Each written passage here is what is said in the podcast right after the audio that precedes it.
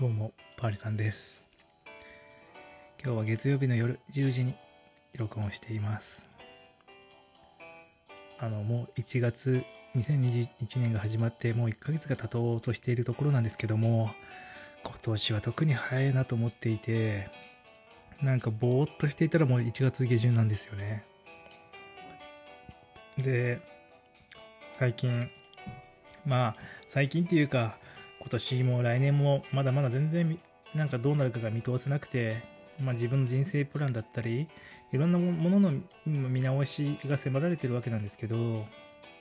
この見通しが立たないところってすごく不安じゃないですか。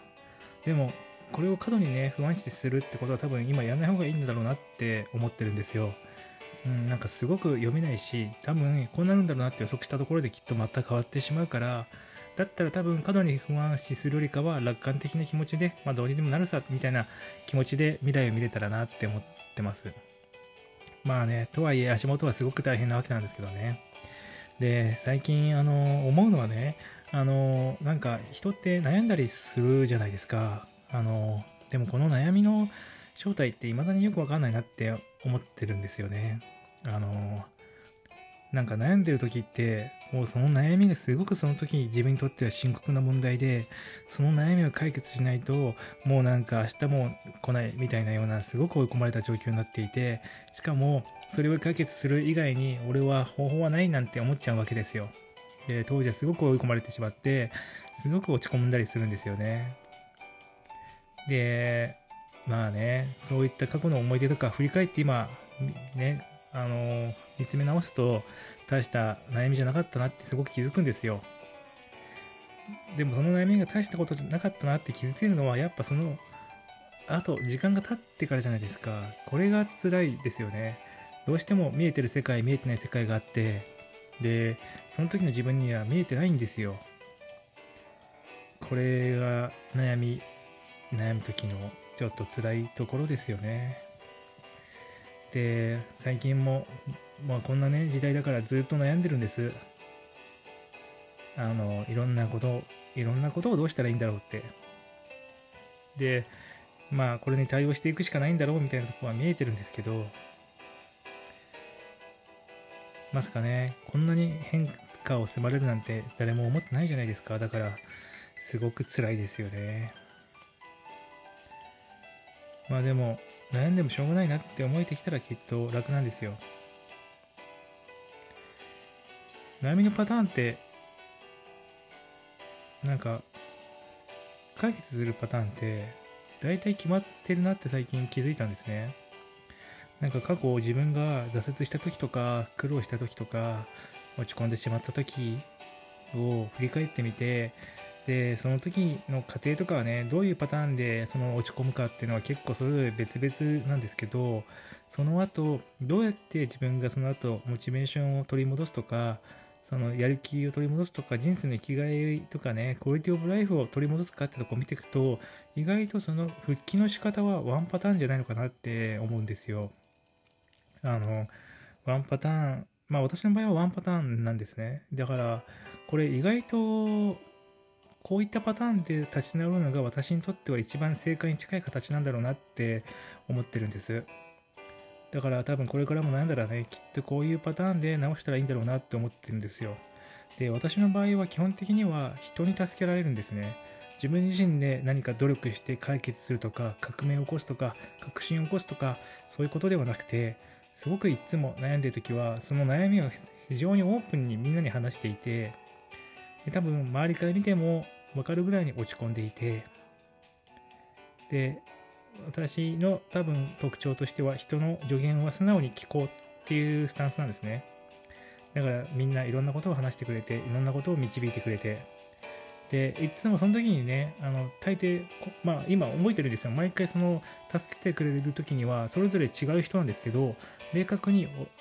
分かるんですよ。俺はあの人に助けられたなっていうのがすごく分かるんです。その毎回のね。毎回の挫折した時にね。でまあその人たちがすごく親友だったかとかいうとそうでもなくてあの全然遠い距離だったり今はもう全然そうになってほぼ連絡しないみたいな人も結構いるんですけどでもあの人に俺は助けられたみたいな記憶だけはすごくあるんですよ。で、今までずっとそういうパターンなんですよ。落ち込んだ時には、あの人に救われたっていうのがすごくあって、私の過去の失敗パターンを見ていくと、ね、確実に人に救われてるんですよ。これって結構面白いなって思うんですよね。で、しかもその人たちってみんな何にもなんか要求してこなくて、本当に無償で時間とかいろんなものを割いてくれて助けてくれるんです。なんかそういうつながりってすごく大切だなって思うんですよね。で、私たち、私はそのもう恩を受けてもらった人とはもう結構距離が遠くなってしまっているパターンが結構多くてですね。でもこの助けられたっていう思いだけはあるので、私自身もこの誰かを助けるって思いは誰かにつなげていかないといけないなって思っていて、基本的には全然その親しくない人だったり、あのー、ね、あの助けたいっていうような強い思いがあるわけじゃない人でも、なんかこう、その連鎖に乗ろうと思って助けたりするんですよね。で、自分自身では全然助けてるつもりがないのにすごく助けられたみたいな感謝を言われることもたまにあるんですよ。これはすごく驚きで、本当に、まあでも最近ちょっとその機会が増えてきてるんですけど、なんか3ヶ月に1回ぐらいはね、なんか本当に町に助けられたとかね、実はあのなんかね、なんかこんなに助けられたっていう思いを持ったことはないみたいなことを言われることがあるんです。ね、でも私自身も全然何かそれで何かを見返りとして欲しいかっていうとそういうわけではなくて単純に